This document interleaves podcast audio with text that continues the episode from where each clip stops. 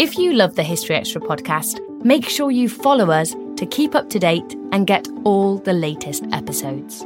Thanks for your support, and I do hope you enjoy this episode.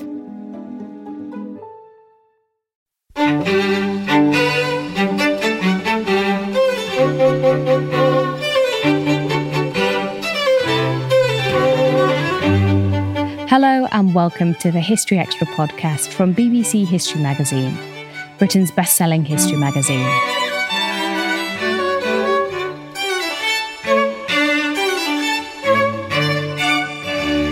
I'm Ellie Cawthorne. In 1945, at the grim conclusion of World War II, Europe lay in ruins, devastated both physically and psychologically. On today's podcast, I'll be discussing the mission to build a new world after the war with the historian Paul Betts. Paul, a professor of history at St Antony's College, Oxford, is the author of Ruin and Renewal, which explores how post war regeneration was inspired by the contested concept of civilization and examines some of the competing visions for Europe's future. What was the state of play in Europe when the war drew to a close in 1945? Can you give us a sense of the levels of destruction, not just in terms of bombed out buildings or material destruction, but also in terms of society and psychology? For good reason, people have talked about 1945 as being a massive caesura in European and global uh, affairs. It is one, of course, in which you have devastated uh, European landscapes, the destruction of cities, uh, whole peoples, the targeting of civilians in ways never seen before. So, what we're looking at then is a story of kind of physical, um, cultural, and moral ruins. And I think this book is an effort to try to come to terms of what, in fact, had happened. So, this is really a book that kind of reconsiders the kind of remaking of Europe in, the wake uh, of Nazism, the Second World War, and of course there have been many other books that have done that sort of thing in the past. Uh, but this is uh, looking at, for example, uh, Cold War division, uh, stabilization in both blocs, um, economic recovery, and political uh, reconstruction. And I was, in a sense, trying in this book to return to the moment of this physical and moral ruin of 1945, in which it offered people uh, both a kind of radical reckoning and an opportunity uh, to make things new. And some people then mourn the collapse of civilization, but many, many more people were dedicated to its rebuilding. So it was a, a, massive and demanding project of physical reconstruction, cultural regeneration, and moral renewal. And so what I found interesting about this is that, you know, why this particular idea of re-civilizing Europe was so important to so many people for so long. Well, that is uh, what I wanted to ask you about next. That running throughout the book is this key term civilization and the attempt to re civilize um, post war Europe. I think that civilization is quite a controversial um, term at the moment. What do you mean by civilizing, and why was it such a potent idea in Europe after 1945?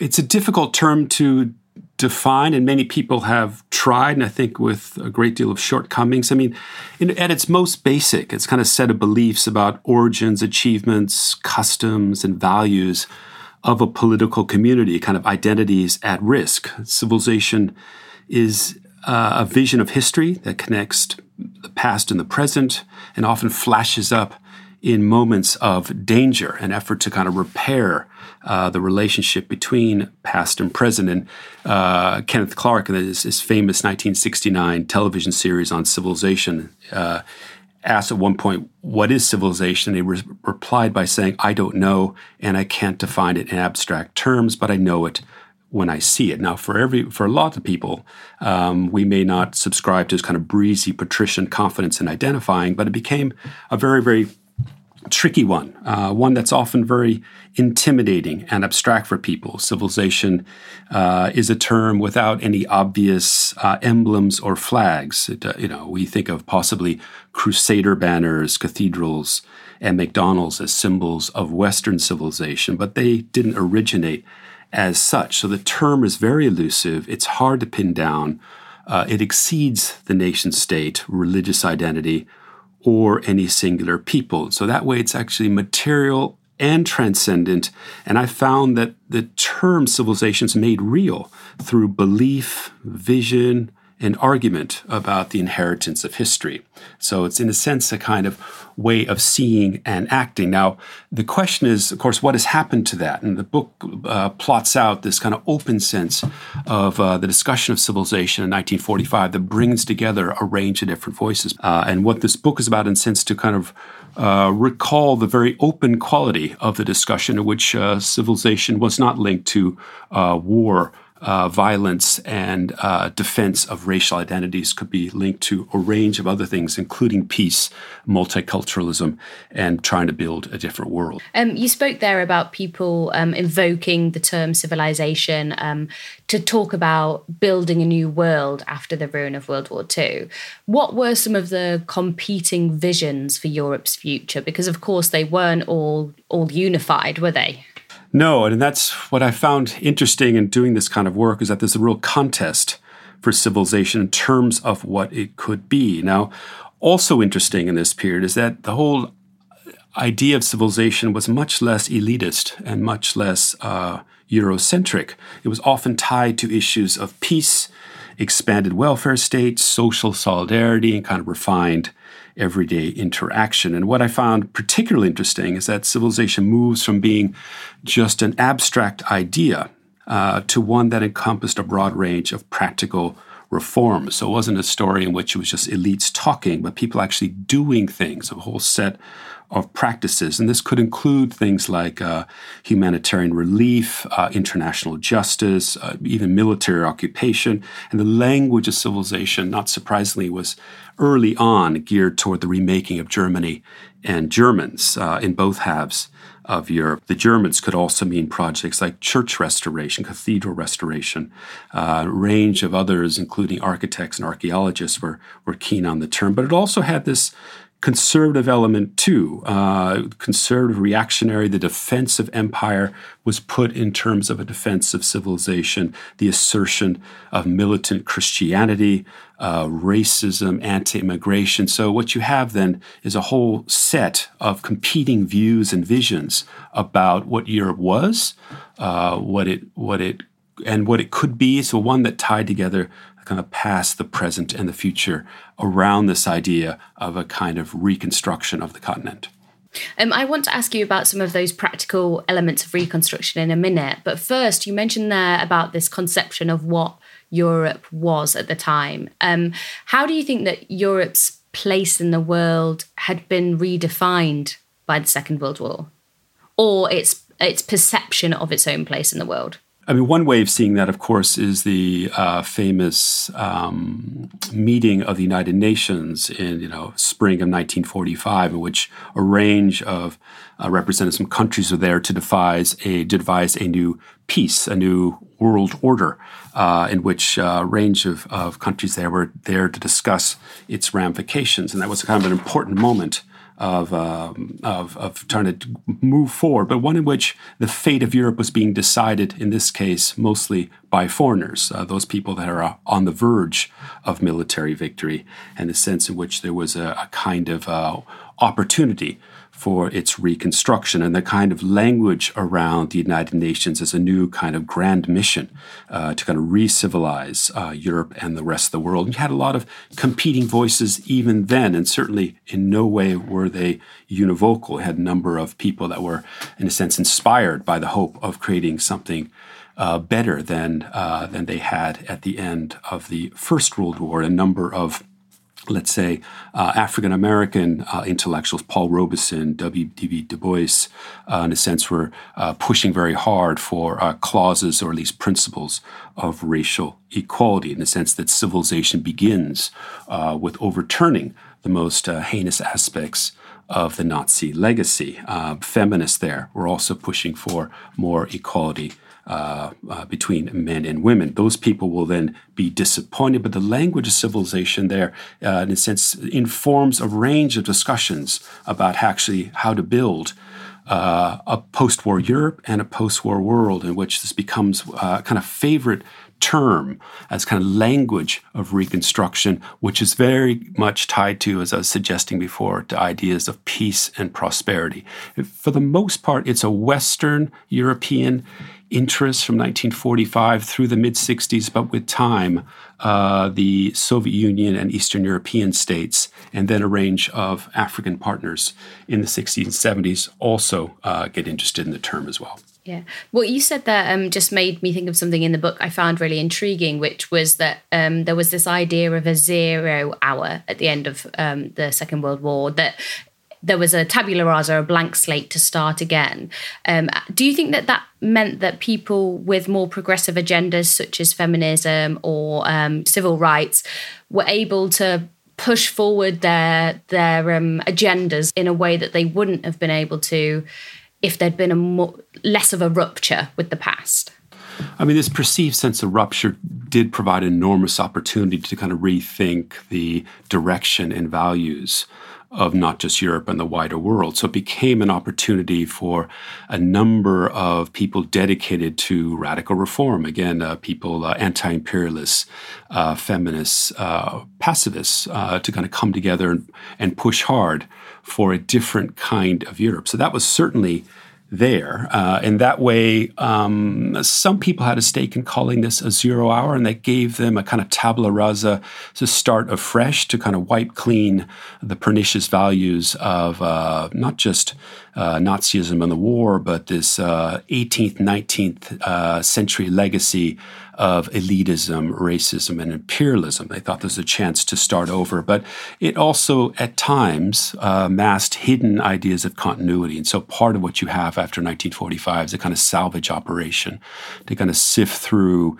elements and traditions from the past that were usable and could be salvaged, let's say, for Western Europe, you know, ideas of liberalism.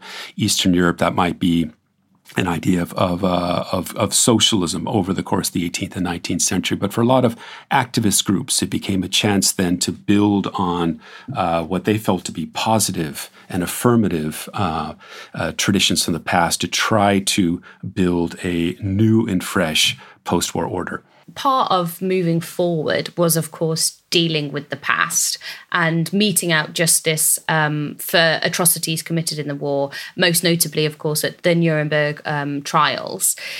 Why do you think that they was deemed such an important part of post-war regeneration and moving forward? Yes, this was, uh, again, for the most part led by the Americans, though the British, French, and the Soviets with time came around to the idea this is quite important. And its, its critics and cynics argue, argue that this was a kind of liberal version of a show trial, but it was one in which um, it was an effort to make good on the promises of the Second World War. And since uh, this is not just an effort to defeat Nazi Germany militarily, but one also to confront its uh, pernicious legacy as a kind of foundation or building block uh, of the post war order. A number of uh, intellectuals, including people like H.G. Wells, talked about the Second World War as a kind of uh, battle or defense of civilization. The Soviet Union, surprisingly, also used some of this language in building their wartime alliance with the West. And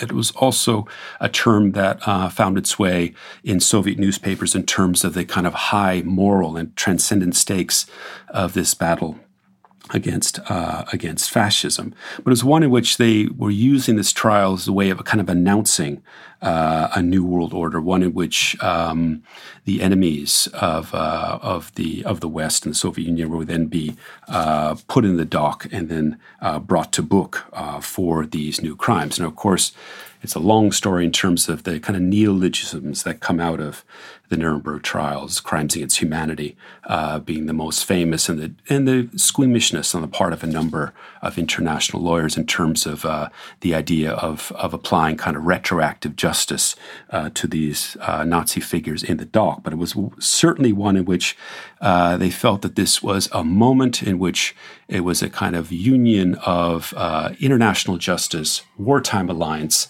as a way of setting this international order in a new way uh, that actually took uh, these particular crimes seriously and one which tried to then move uh, Europe and European civilization in new directions. It was actually quite interesting in how powerful and present the language of civilization was uh, in this particular trial. And the same thing, I should say, was there for the Tokyo trials as well as as a kind of a uh, as a kind of corollary to what in fact was happening in Europe. The idea that the re-civilization of Europe and the re-civilization of Japan begin then with the uh, with the um, embracing and the celebration of international law as the kind of moral uh, and political uh, foundation of a post-fascist Europe. These big trials convey the um, the judgment almost of the international community um, and governments. But what's also just as intriguing that you look at in the book is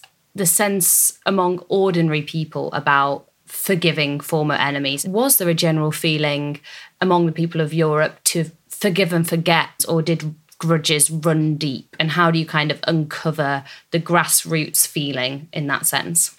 I mean, the grudges did run very deep. There was a great deal of anger and revenge, of course, in 1945, this uh, taking it out on on people, collaborators in their midst. Famous instances, of course, in uh, France, Holland, and all the areas under Nazi occupation, in which the kind of rough justice was meted out uh, toward people who were accused of having relations with the Germans. So, in a kind of bout of uh, recrimination and quite brutal violence. So that was certainly there uh, to the point where uh, Robert Jackson, who was overseeing the Nuremberg trials, in a sense, made this clear that we need to stay the hand of vengeance. Was fully aware that 1945 uh, um, unleashed a huge amount of, of kind of vengeful violence in 1945. So that certainly was there, but there were other impulses. I mean, for example, in the book, I was very surprised uh, that the work of someone like uh, Victor Gollancz, the uh, London publicist, who very early on uh, felt that um, 1945 and the British occupation of Germany was a kind of referendum on the values of British civilization. In other words, he felt that uh, he was fully aware of the very difficult situation in terms of the influx of refugees coming in from Central Europe, Central Europe in the British zone, and the difficulties of uh, of provisioning uh, these people with food and medicine. Uh, he himself had taken a tour there in 1946, 1947. British civilization began with, with treating its ex enemies in a decent and dignified manner. That if civilization stood for anything, it's in a sense to uh, to uh, turn back toward your former enemies and treat them with the uh, respect and appreciation that they deserve. Now, that was not surprisingly a very, very controver- controversial position uh, to advance in 1945 in Britain, given the amount, of, let's say, propaganda and efforts to demonize the Germans as the arch enemy. But he was, you know, very, very effective. He brought a number of politicians, intellectuals to his side. He founded this uh, Save Europe Now movement, which sent a number of parcels uh, of, of, food uh, to Germans. a number of British citizens then were even giving up their ration cards to help uh, former enemies. Um, so that was actually quite a remarkable uh, show of uh, not just restraint, but forgiveness and forbearance. And the, not surprisingly, too, is that the Christian churches uh, come into play, in which they'll argue that that the uh, the Germans in particular were Christians in need. So part of this was not just an idea of British civilization, but a huge amount of uh, humanitarian relief flowing in from the United States and Britain. Uh, toward uh, the Germans in the name of restoring Christian values and Christian civilization. So there was a, it went in both ways. There was a great deal of anger, of vengeance, um, uh, recrimination, but there was also an effort to to turn the page and try to think about um, bringing uh, Central Europeans and the Germans uh, back into the kind of family of so-called civilized nations, and to build a new post-war order which can draw a line out from the past. So that was actually quite surprising to me in terms of just how powerful that was. Interesting too, of course, is that with the revelations about the uh, concentration camps, a huge amount of shock and uh, anger, not surprisingly, toward uh, the Nazis in the dock then at Nuremberg, but very quickly by the autumn of 1945, it moves from a sympathy and assistance towards Jewish victims to one in which comes stories of uh, Christian solidarity, transatlantic Christian solidarity in terms of the idea of aiding and assisting uh, German uh, war survivors. And that, that shift from an interest in the camps to one in which about helping um, destitute war survivors, often in the name of a kind of um, celebration of, of, a kind of a Christian solidarity, surprised me how quickly that had taken place over uh, the course of 1945. That's really interesting because I think today so much of our conception of um, the horrors and the ruin of World War II is focused on the Holocaust and the suffering of of the Jews. But you suggest that in the immediate post-war era, that maybe wasn't the focus in the same way. It was certainly there with the revelation of the camps in the spring uh, in 1945. Uh, that was certainly the motivation for bringing the uh, Nazi elite to uh, to book uh, in a sense, to expose to the world uh, the terrible, terrible crimes that the uh, that the Germans then had committed. Uh, to give that not just international publicity, but to help uh, reschool the Germans in different values, and the whole justification for military occupation was in part uh, linked to the horrors that were discovered in that spring. I'm no way of saying that that was not a key issue. It certainly was, but I was surprised that by the time the Nuremberg trials are kind of in full flow, in that autumn, the story was starting to move in which you had uh, grassroots organizations uh, that were linking the US, Britain, um, Canada, uh, Australia, with uh, Germans in particular, was starting to move to a story of um, Christian assistance and Christian forgiveness, uh, and that was much stronger uh, there than uh, than I expected. And uh, also, um, documentary photography plays an important role, and the British, in particular, uh, they're photojournalists in terms of covering the action in the occupied zones in 1945. Went from a, from a kind of uh, documentary value of, of how, what it looked like to be uh, in these refugee camps to one in which there's a great deal of compassion and pity shown toward the war survivors. And those photographs became quite important in starting to uh, shift the emotional language about the relationship between British occupier uh, and uh, the local um, survivors on the ground. So I think actually in this particular moment, uh, photography and the kind of visual dimensions of compassion and pity played an important role in shifting the sensibility of, uh, in this case, uh, the British occupying forces and the people they were there to uh, govern. Still to come on the History Extra podcast what do we do when we're facing these uh, very, very big problems? In this case, a planetary crisis. And what language do we use then to try to understand ourselves and to move forward?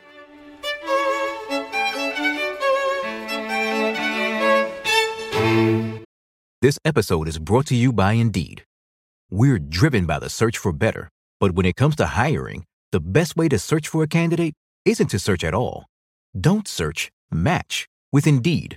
Use Indeed for scheduling, screening, and messaging so you can connect with candidates faster. And listeners of this show will get a $75 sponsored job credit to get your jobs more visibility at Indeed.com slash History Extra. Just go to Indeed.com slash History Extra right now and support our show by saying you heard about Indeed on this podcast. Terms and conditions apply. Need to hire? You need Indeed something that struck me is that amongst all this destruction, people did find space for optimism. Um, and I wanted to ask you about some of the um, ideas about building a new world and a brighter future and the forms that they took. So, of course, we've got industry and science, but also culture. And one of the really strange and intriguing things you look at are advice books um, in East and West Germany about manners as a kind of small example of the way that people were looking at rebuilding society in a more positive image. Yes, I mean, the so called manners manuals or etiquette books, um, if you look at the long history of them, uh, for the most part, they're, the high points of their um, production is after periods of political upheaval. There's a great deal of the writing of etiquette books in the 1820s and again in the 1920s after major wars. But it's really the 1950s as kind of the golden age of these manuals, and they're often dismissed by historians as the kind of uh, you know fluff of history. Uh, they're not particularly well written, and they're and they're and there. It seems to be a kind of um, uh, fleeting phenomenon by the by the mid to late 60s is one it seems like an embarrassing relic from the early post-war period but they're actually quite important in this idea of re-civilizing the self to try to um, rebuild a society in which it's not just about military occupation and political reconstruction and economic stabilization. It's something that had to filter down to the everyday aspects the everyday interactions of people. And of course, these had traditionally been stories of middle class comportment, middle class behavior. And this is one in which it's an effort to try to refine the interactions in everyday life. For example, a number of these books were often directed at young men, uh, young men who were coming back from war service. Uh, so the sense was that they had been socialized in a brutal world of war combat and didn't really have any uh, clear uh, ability just to interact with people in a kind of polite and refined way. So the kind of re-education of young men was the kind of target um, group for a lot of these books. And what I found surprising was just how powerful and present these books were also in Eastern Europe. Uh, there were a number of these efforts to kind of not only rebuild a social society from the ground up, but in a sense take seriously uh, the kind of refinement of what it meant to be a social citizen, how to shake hands properly, how to greet people in the in the tram, how to uh, discuss, uh, let's say, politics at the dinner table, how to uh, you know which which fork to use, uh, how to how to behave at the cinema or the opera house. All these ways, in a sense, to, to suggest that these social societies were coming out of the war experience. They're moving from uh, a world based on kind of their peasant or working class uh, identities to usher in a new kind of socialist culture. And so these uh, etiquette books are actually quite important as kind of indicators of, uh, of what has changed and where they hoped they were going. Of course, there were differences. I mean, the Western European uh, etiquette books had a tendency to be a little bit more middle class, and, uh, and they had a tendency to respect the division between public life and private life. The etiquette books in the West were more geared toward what people did in what we call the public sphere, outside at work. Um, while the Eastern European books uh, were one in which, interestingly enough, they kind of erase the the uh, boundaries between public and private. Often talk about issues of of grooming, behavior at home, how to interact with family members, and so that that uh, that that tension between public and private is one in which uh, the Eastern European etiquette books is not respected in any way in the same way. Um, just to change topic a bit now, um, we've kind of alluded to this throughout, but obviously an important aspect of your book is is not just about Europe itself, but also the rest of the world and the legacy of empire. How did changing ideas about civilization in in the post-war era affect Europe's relationship with its former or current colonial states? I mean, one thing that's interesting about civilization is, of course, it carries very heavy historical baggage. I mean, it's a baggage of 18th century elitism, 19th century imperialism, racism, and war making. And it was one early on that, uh, let's say, the early Soviet Union uh, dismissed as an unwanted part of a Western imperial cultural heritage. I mean, Lenin uh, Trotsky, Stalin occasionally would talk about the term, but more in this effort that the Bolsheviks stood for overturning a hierarchy of civilizations toward one. They would um, instead replaced with a kind of horizontal, kind of separate but equal idea of civilizations worldwide. So they gave some credence to this idea that the Bolsheviks uh, stood for something very, very different. And at times they use this idea of civilization against the West, but it's not a term that's very powerful there. It does kind of resurface in the Second World War and at the Nuremberg trials, matter of fact. And, and then it's really in their interactions with the 1960s. Uh, with uh, the um, you know with what we now call the global South, with Asia and Africa. So that's important. Um, but I'll, I think what's what's really interesting is the way in which ex colonies in Africa use the term uh, to turn the tables on their former European masters. Now, again, I imagine for some listeners this is surprising because so much of post colonial studies uh, is partly based on this idea of dismissing this vocabulary as exactly that which is unwanted, a kind of uh, imperial racist uh, dark patrimony that needs and had to be discarded. And there's a certain amount of truth in that. We think of figures like uh, Frantz Fanon or Aimé Césaire um, in terms of the rejection of the term. And even if you look at someone like Césaire, he talks about the decivilization of Europe, and that's how he understands something like imperialism. But he does hold out the possibility that the civilization itself is not the problem, it's the arrogant European sense that they have monopolized the term. And so he does talk about, let's say, African civilization. And I was really struck by how uh, some of the African elites, the leaders of new independent African countries like Kwame Nkrumah in Ghana or Leopold Sedar Senghor in Senegal, uh, would use this term uh, as a way of kind of marking out uh, the sense of political sovereignty and independence. So the term was not rejected outright, but and the, but rather there was an assertion of this idea of African civilization as as part of a world of multiple and equal civilizations. And for them, they're very keen to emphasize that no continent, least of all Europe, enjoyed a monopoly or advanced position, and that the the re discovery, of the reclamation of African civilization was then a key moment of post colonial arrival and sovereignties. There were other moments, for example, with the Algerian War, uh, with a fight between the French and the Algerians from 1954 to 1962, a very bloody, difficult, uh, and arduous war, just um, one that was fought on the on the on the um, battlefields of Algeria, but also one that was fought in the world of media and public relations. And in this effort on the part of the liberation front the Algerian fighters, and how shrewd and savvy they were to use this language a civilization against the French, often accusing the French uh, of this barbaric uh, activities, the issue of torture, for example.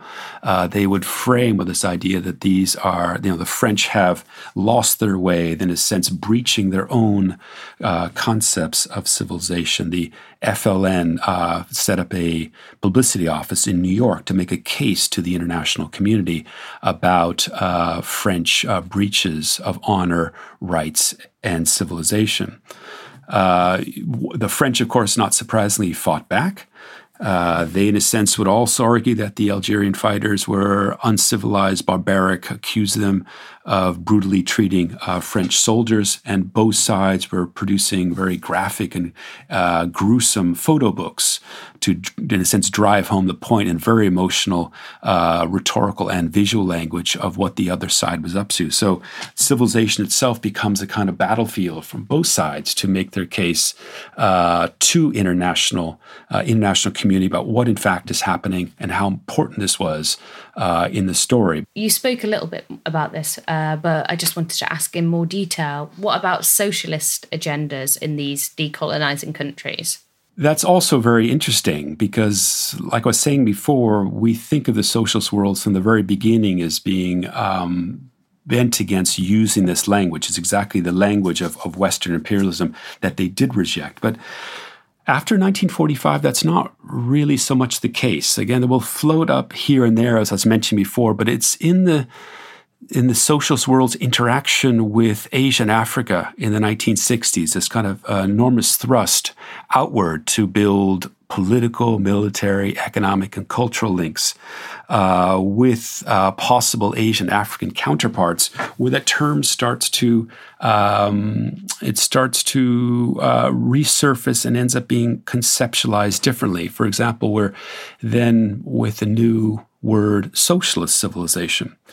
And so this becomes part of their idea of kind of soft power initiatives, um, educational labor exchanges, folk festivals, archaeology projects, uh, literary events, um, uh, film uh, film festivals. All this idea of fortifying the alliance between Eastern Europe uh, and Asian Africa, Africa in particular, around the cause of international socialism. So this language of of social civilization was used as a way of saying that socialism actually, unlike uh, the Americans in the West, where they're driving them on in the name of modernization. The socialists were also, of course, interested in helping modernize these countries, but they were very keen to uh, make sure that these new African polities, in particular, were still linked uh, to ancient past. So the socialist world will sponsor a number of archaeology projects, uh, very interested in African antiquity, uh, with this idea of drawing a link between the ancient African past and a modernizing what they felt to be non capitalist uh, future. So, this idea of building new bridges, new partnerships between Eastern Europe uh, and Africa was was a key dimension of uh, of these uh, links in the 1960s. And social civilization was often the bridge term they used as a way of trying to uh, build these alliances and kind of fellowships with their partners in the global South. So my my final question would just be, where can we see the legacy of all of this today? How is our world shaped by decisions made in the post war period?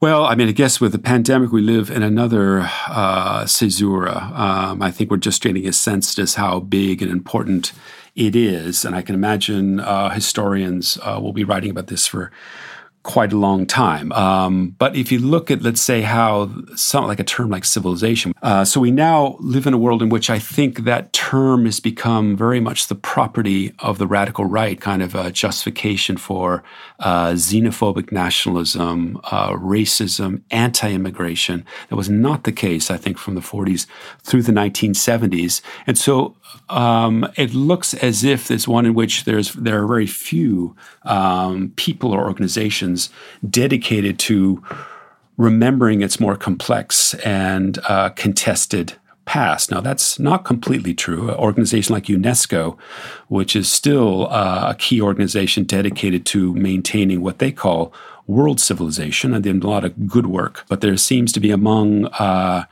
uh, environmental uh, environmentalists, also a range of others that talk about uh, a new language of uh, the pandemic bringing something called universal civilization. That, in a sense, the pandemic is a challenge to all of us, and that we need to think beyond not just the nation state, but uh, across regional blocs. And a number of journalists and uh, commentators have uh, suggested that it's you know that the idea of a kind of universal civilization may be a language on which we can draw to kind of think uh, in a more uh, collective sense. I mean, uh, it, it's in that way the term interestingly mirrors something like humanity, which is also a very powerful term that had a kind of like civilization, kind of 18th century origins, and then often was uh, used and at times abused to defend uh, a range of different projects. But uh, in the last 20, 30 years, those terms, human rights with uh, humanity, civilization,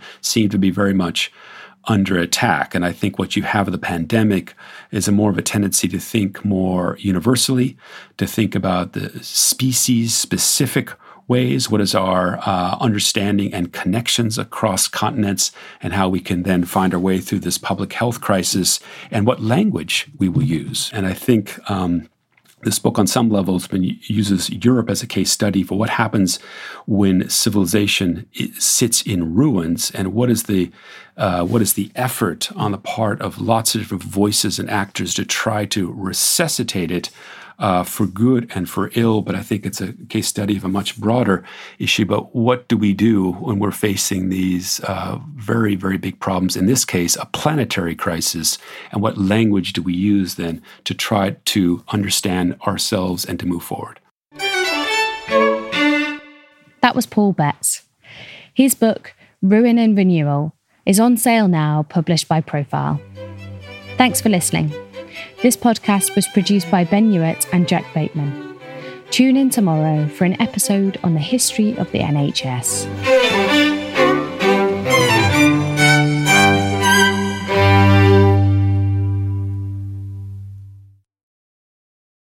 A collision between a Chinese jet and an American spy plane. He came and rammed into our left wing. With relations increasingly strained, what are the chances of things spinning out of control? The Western world was asleep. I'm Gordon Corera. I'll be exploring the friction in this most important of relationships and asking Has the West taken its eye off the ball? You cannot ignore China. From BBC Radio 4, this is Shadow War China and the West. Listen wherever you get your podcasts.